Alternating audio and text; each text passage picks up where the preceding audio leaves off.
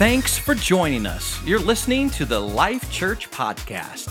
In these episodes, you will hear encouraging messages from our weekend services. If you'd like to know more about us, watch a live stream, or find the closest Eastern Iowa campus near you, go to lifechurchnow.org. The year was 1510. A young, a young man began his studies at Oxford, and then later he moved on to Cambridge. By 1523, his passion had ignited to, to translate the New Testament. He had asked his, the presiding bishop whether he could or not, and they wouldn't give him permission. In fact, he inquired a little bit more and found out it was pretty dangerous for him to stay in England if he pursued translating the New Testament.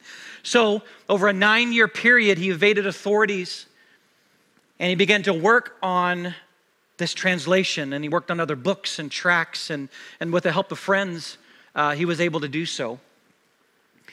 But then he also began to work on the Old Testament. During these years, he would take Mondays to visit other religious refugees from England. And then on Saturdays, he would go and try to find the poor and minister to them. Sundays was a day that he would go and have dinner with the merchants around the area, and he would speak scripture to them before and after. The rest of the week was devoted to translating the Bible, working on his tracts, and writing his papers.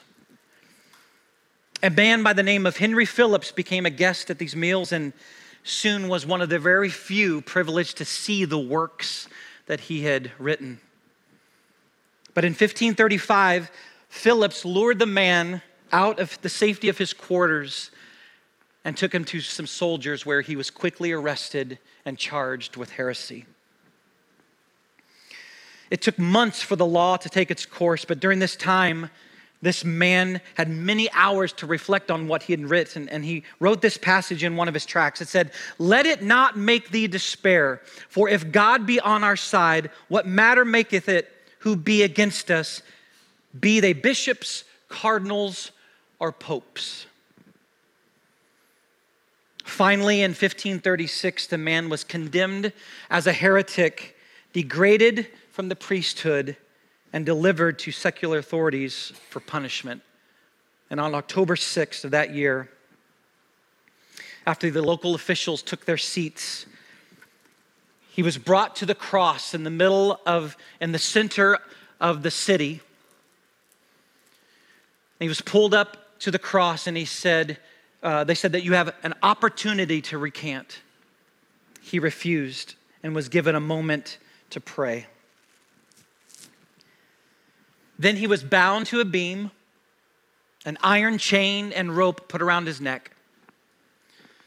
The official looked to the executioner and gave the nod. And he cinched that rope and he cinched that chain and began to strangle him. He waited for the next nod and he took the torch and lit the brush and the logs beneath his feet. One of those who saw the encounter said this As I watched, I saw patient suffering of the man at the time of his execution. I'm, of course, talking about the scholar William Tyndale. And I don't know about you, but when I think of uh, my favorite Bible stories or the heroes of the faith, I don't often tend to think about the suffering and the trials that they had to go through. We tend to think about all the victories and forget about what it took to actually see those things come to fruition, don't we? Job. If I were to ask you, you would say, Oh, yeah, Job suffered. He's probably the one of the ones that we go to immediately He suffered greatly. He lost everything. He lost his children, his wealth, his livestock, his crops, his health, and even the relationships with his wife and friends. Moses suffered throughout his life for acceptance. He didn't believe in himself, and he never made it to the promised land. Joseph was sold into slavery by his very own brothers, falsely accused, and sent to prison. Esther, a righteous woman who became a queen, she was put into a life or death situation because of her race. David was tormented by a jealous king who was wanting to kill him, and he was sent on the run for many years. Paul, beat, stoned, shipwrecked, starved, and imprisoned multiple times.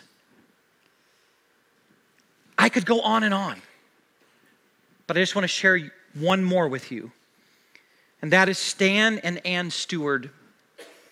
They were living in a comfortable home in San Diego.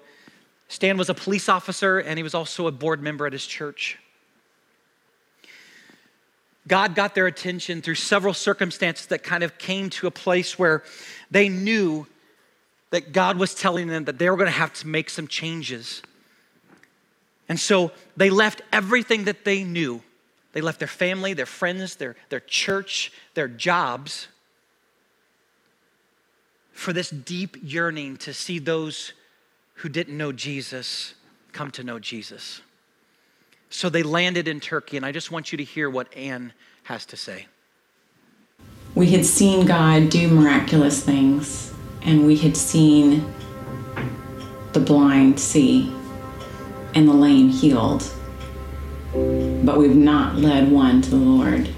And that's what we're here for. Of course, we want to do all these things, we want to see these things, but our heart is that they be saved.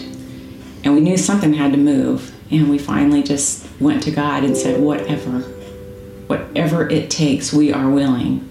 We're here for a reason, use us. And God very gently just kept saying, It's going to come at a cost. And I remember thinking, unspiritually, Am I going to be crippled from this, Lord? And He said, If you will abide in me, this will not cripple you. And the thought did come across my mind, you know, Lord, is it Stan? And again, just said, If you will abide in me, this will not cripple you. And once again came that same message Are you ready to suffer? And I just kind of felt a little bit like Peter when Jesus kept saying, Do you love me? Because I felt like, you know, we, we've established this, Lord. We've already come to that point. I've, I'm laying everything down. And once again, I just said, Lord, everything I lay down, whatever the cost. And God gave me scripture as we were heading out, and He gave me Psalm 68 that said He would go in front of you and the enemies would flee before Him. It goes on to say that I will be a father to the fatherless, and I will be a defender of the widows.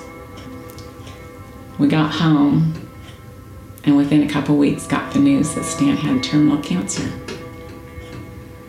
And there was just instant peace you didn't miss a step. It's like that was a scripture I gave you. He had already been there, He had already prepared us. And we were ready to walk the road He gave us. These are just a few thousand of the stories throughout history that I could have picked. So, whether you're a scholar like William Tyndale, a scientist like Renata, who was singing up here. Maybe you're a server like Dave. Maybe a poet, a musician, an artist. You're a student at the university, an activist, a missionary like Steve and Anne, or Stan and Anne, a mechanic, an engineer, a writer, a stay at home parent. All of us have to deal with a certain amount of suffering. And yet there is one who suffered the most, and he is known as the suffering servant. We sing a song today, and that is entitled The Son of Suffering. And this, of course, is Jesus, the Son of God. He is the greatest example of the beauty of suffering. We turn now to Isaiah 53 as the prophetic, or as uh, Isaiah prophetically writes this. He says, who has believed our message? And to whom has the arm of the Lord been revealed? He grew up before him like a tender shoot and like a root out of dry ground. He had no beauty or majesty to attract us to him, nothing in his appearance that we should desire him. He was despised and rejected by mankind, a man of suffering and familiar with pain. Like one from whom people hide their faces, he was despised, and we held him in low esteem. Surely he took up our pain and bore our suffering, yet we considered him punished by God, stricken by him, and afflicted. But he was pierced for our transgressions, he was crushed for our iniquities. The punishment that brought us peace was on him. And by his wounds we are healed. We all, like sheep, have gone astray. Each of us has turned to our own way, and the Lord has laid on him the iniquity of us all. He was oppressed and afflicted, yet he did not open his mouth. He was led like a lamb to the slaughter, and as a sheep before its shears is silent, so he, he did not open his mouth. By oppression and judgment, he was taken away. Yet who of this generation protested? For he was cut off from the land of the living. For the transgression of my people, he was punished. He was assigned a grave with the wicked and with the rich in his death, though he had done no violence, nor was any deceit in his mouth. All the pain and affliction and suffering in this world was taken on by Jesus. So that when we go through our own suffering, I want to say that again. When we go through our own suffering, we can and should give it to Him. I know it's hard, we're getting there. In fact, throughout the Bible, many times in the New Testament, we are told that we have to go through suffering. In fact, First Peter says this to this you were called because Christ suffered for you, leaving you an example that you should follow his steps or in his steps. Jesus showed us how to suffer well. And we should follow his example. There's a lot of suffering right now. I, I can hear that.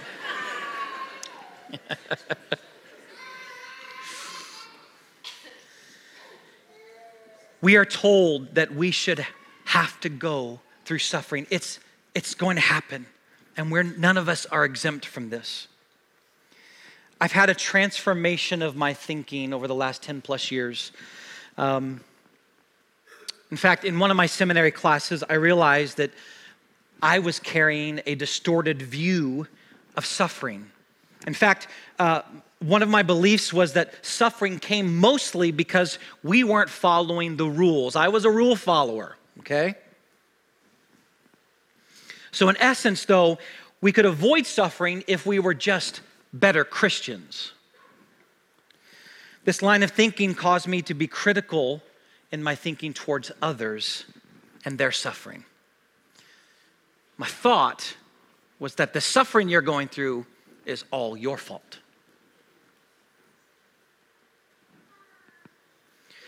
So, where do your thoughts go when you hear about the suffering of those around you? Maybe those in your inner circle, maybe you yourself are walking through a season of suffering. Do you play the comparison game? Do you put yourself in a judge's seat to criticize? Maybe you're thinking what they're going through isn't really suffering. Or they come from money they haven't had to deal with struggle. What about the young man in Africa who has yet to even receive the first COVID 19 vaccine? What would he think as we as Americans have we suffered all that much over the last three years? What about the family in North Korea who literally has to collect their excrement to give it to the Korean, the North Korean regime for fertilizer. And if they don't, they're severely punished. What would that family think about us in the West? Are we suffering? What about the mother who is sitting right now living in urban Chicago who is afraid to walk out her door for fear of a drive by? What is she thinking about our sprawling neighborhoods and our unlocked doors here in Iowa? You know, last week I had a, a meeting. I was fortunate to have a meeting with a, a new friend of mine, Tony Joseph. He and his wife, Angela, and their boys attend here.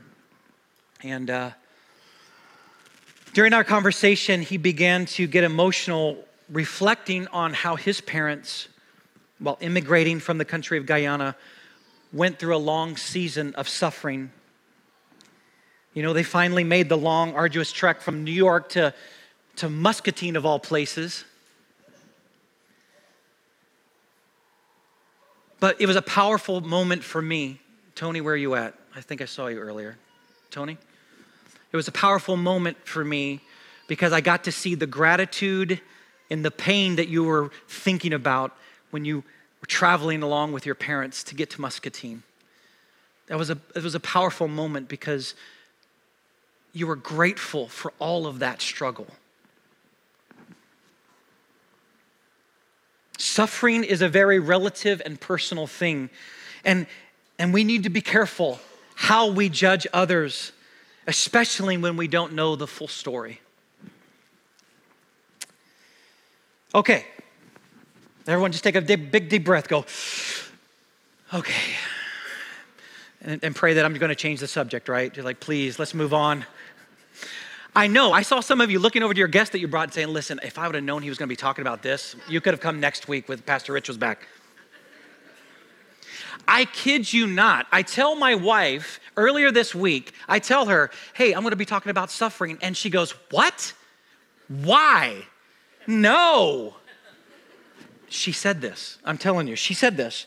And she goes, was this your choice or did Pastor Rich tell you to talk about it? I said, no, it's, it's my choice. I, I feel like I really need to speak about it. She goes, why? I mean, it's like talking about giving. Don't go there. I love, I love the honesty and the vote of confidence my wife has in me. Her unfiltered responses are, are some of my favorite. We're going to shift here in a minute, but I just want to I want to lay out a couple things. Why do we suffer? Well, here, here are a few reasons that I think we suffer. One, because humanity rejected the authority of God and we now live in a broken world. Okay? We're not in Eden anymore. How many remember? We're not in Eden. We're in Iowa. That's close enough. Okay. Two, because of our own choices. This is the one that I got stuck at. It's because of our choices and only our choices. Now, granted, how many have made some foolish choices in your time here on earth? Come on. All right. Cedar Rapids, raise your hand. How many times? Yeah, yeah, yeah. We've made really foolish and bad choices painful choices, which we have to suffer for. We get that, okay? Three is a little bit harder. We suffer because of the decisions of others. And sadly, many have had to suffer greatly at the hands of someone else. Four, sometimes it's just a mystery we will not know this side of heaven why. I know some of you linear thinkers, you're thinking A needs to go to connect to B, B needs to connect to C, and if I don't understand, I'm throwing it out. It has to make sense. I get that. But that's not how God works. He works in mysterious ways, and we may not ever know why. And fifth, and this is the one I think I want to really harp on today is because we need to grow. Deep growth can happen in the classroom of suffering. And our faith becomes more real and more genuine when we go through suffering. Okay, so what do we do with all this suffering? You ready for some hope? You ready for the answer to all of your questions? when I just said you can't have those? Okay, it's found in these four one syllable words. Ready? Trust, say it with me, in the Lord. One more time. Trust in the Lord. The scripture says, Trust in the Lord with all of your heart and lean not on your own understanding. In all of your ways, acknowledge him, and he will make your paths straight. This verse you have probably memorized. You probably have it on a t shirt, just like this. You probably have it on a coffee mug or a wall art or something like that. How many have something written, this verse written? Come on, show of hands, Cedar Rapids, thank you, thank you. How many of us, how many of us believe those commands? To trust in the Lord with all of your heart and lean not on your own understanding. In all your ways, acknowledge Him, and He will make your paths straight. This word trust right here, this word trust is batak. Say batak. Okay, batak sounds like a Klingon word, actually, means to cling. It's not Klingon, just so you know. batak means to cling. Cling to the Lord with all of your heart. This word acknowledge right here is tada or yada, I'm sorry, not tada, yada, meaning to know. Okay? This word sounds very familiar to you probably because a few months ago or a couple months ago, Pastor jo- uh, Josh did a, a message on the seven Hebrew words. This is one of those words, yada. It literally means hands to God. So if this has this connotation that we are completely surrendered completely surrendered. Think about a young child running up to their parents, hands open wide, and the parent picking it up and grabbing, grabbing them to know Yada. Please don't miss this. In both instances, whether this is trust or batak, acknowledge or to know Yada, you have to be in close proximity. In order for you to fully embrace someone, your hands have to be free. You can't be holding on to this in order to embrace here. You have to let go. You have to let go of what you've been carrying. You have to let go of what you've been clinging to so that you can cling, so that you can trust, so that you can know God. Yet, we struggle in trusting God, don't we?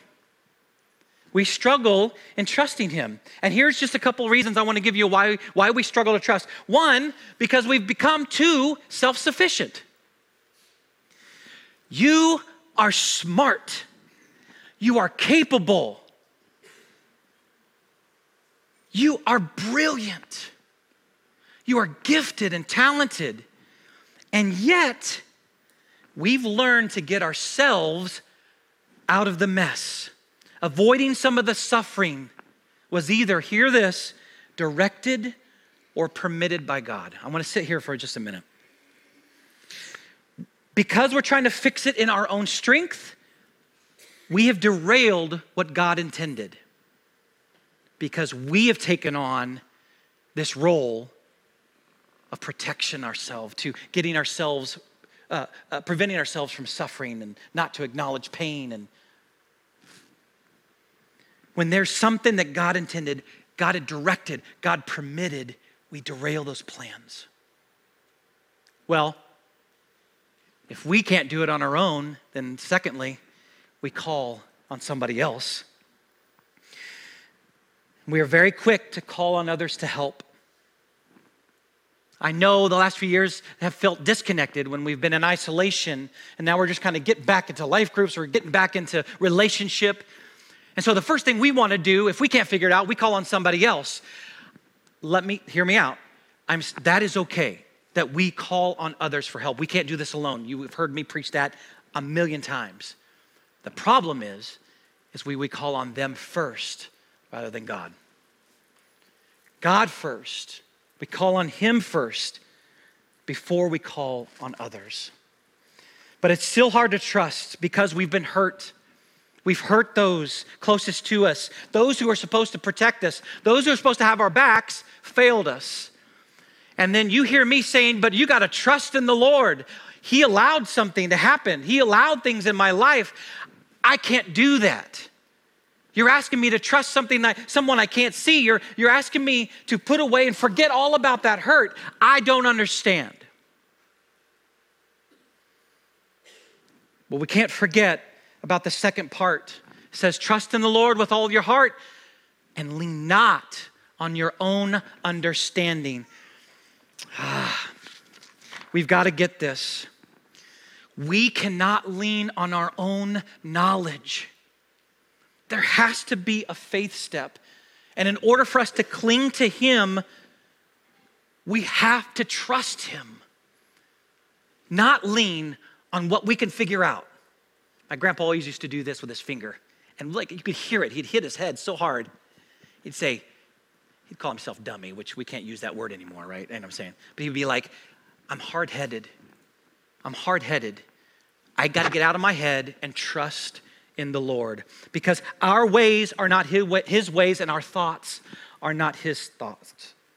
Psalms 20 says this Some trust in chariots and some in horses, but we trust in the name of the Lord our God. They are brought to their knees and fall, but we rise up and stand firm. Today's vernacular some trust in your jobs. Some will trust in your bank accounts, or some will trust in your spouse. Some will trust in your gifts and your talents, your boyfriend, your girlfriend. You'll trust your studies. But we have to trust, put our trust in the name of the Lord.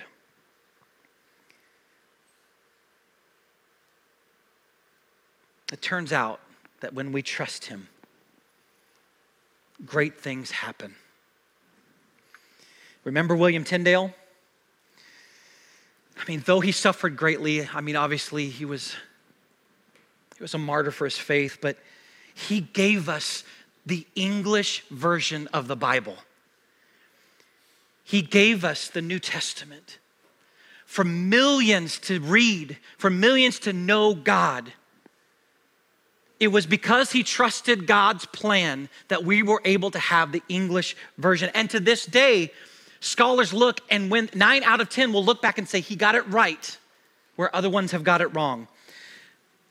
What about Moses, who trusted in the Lord and has become one of the most important Jewish prophets? And he's also brought Israel out of captivity and is credited for writing the Torah. So, what about Job, who trusted the Lord? He's, he saw his health and family and his wealth restored. Joseph trusted the Lord and moved the Hebrew nation, causing them to prosper and grow to become one of the greatest nations. Esther trusted the Lord by risking her life to save the Jewish people from extermination. David trusted in the Lord and was ultimately delivered from Saul's advances. He became one of the greatest kings, and we know him as a man after God's own heart. And Paul, Paul trusted in the Lord and became one of the most important authors of the New Testament. But what about Stan Stewart, the missionary to Turkey? How did he trust in the Lord? Well, let's hear from him over the last number of years, God has showed up in miraculous ways here in Turkey, miraculous ways in healing people. We've uh, had a miraculous healing of a woman who had cancer, terminal cancer, that God healed her. We had a man who was blind receive his sight back when we prayed in the name of Jesus. We had a woman who had a bone disease for 20 years that uh, was healed miraculously, instantaneously when we prayed for her in the name of Jesus. And yet it did nothing that we could see to move Turks towards Christ. There were no new questions. There were there were no proclamations that Christ was Lord. Nobody came to us and said, "Tell us more about this Jesus." It was as, as if it never happened. But when the news of my cancer hit the community, we have seen Turks grieve like we've never seen them grieve before as they think about the fact that I'm going to die. And now we see the value of this cancer. We see the value of this talent that God has given us to be able to live out loud how to die as a Christian, how to die with hope, and how to die with, with trust and confidence that we're going to spend eternity with Jesus. when they have no hope and they have no confidence. And they look at us and they can't even begin to talk about burial or or the end days for me because they're so scared of dying. And so we have this opportunity. I feel like we have this one shot here to do this right, to die with a godly courage and with godly peace in front of these people and show them that there is another way of living. There's another way of dying.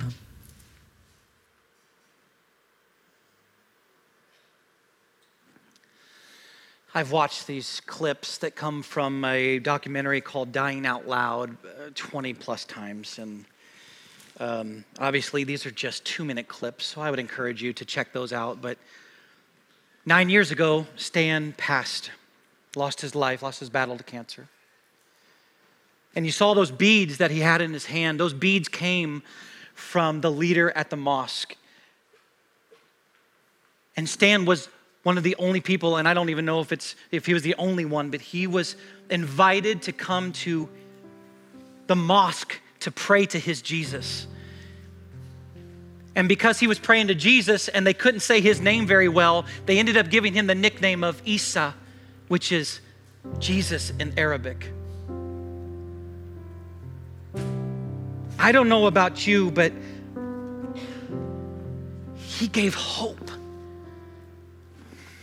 gave hope to the Turks in his death. He, what an outlook, what a peace. And, and I wrote down here that sometimes our suffering is the thing that is used to speak the loudest. His wife, Anne, and his kids have just had so much peace. And yet it was the fear of those who were dying and didn't know where they were going to go, and the hopelessness that they had that spoke the loudest to them. We must trust in the Lord.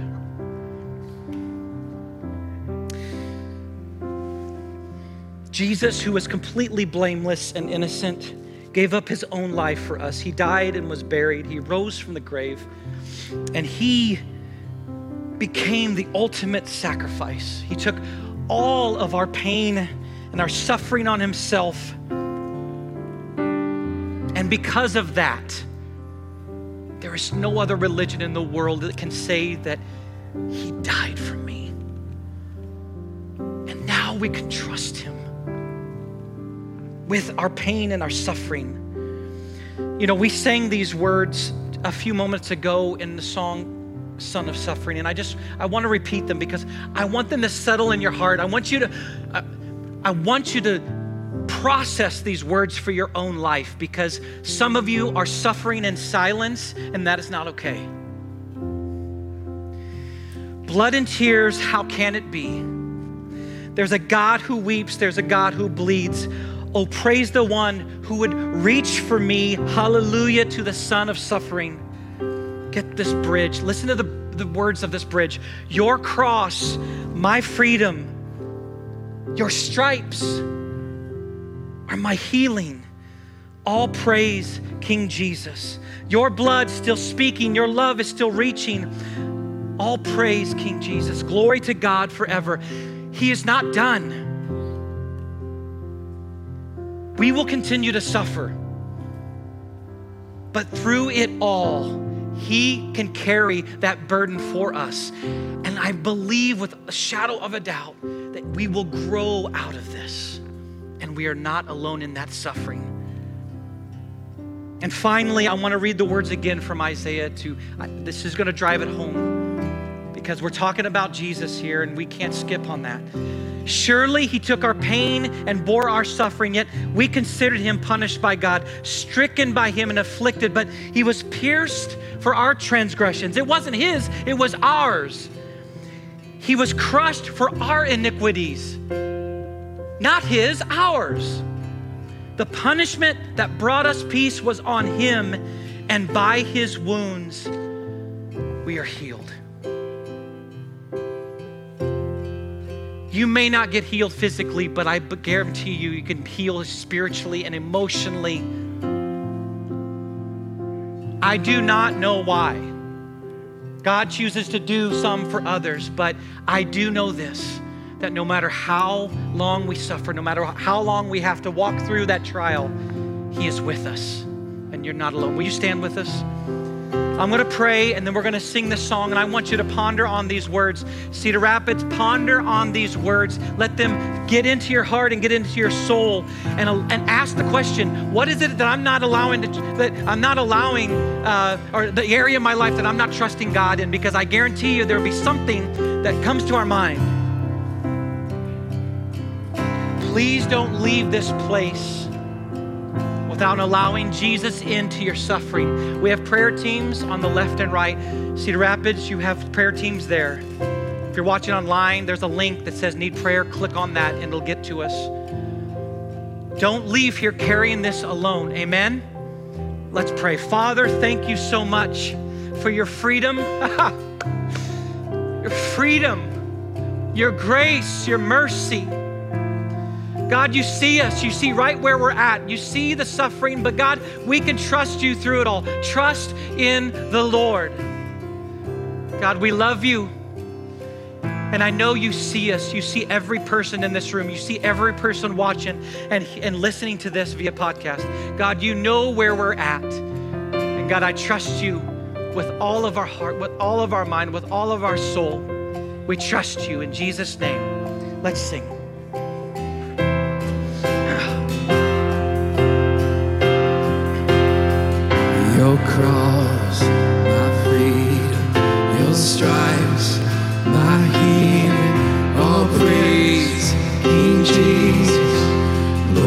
To God,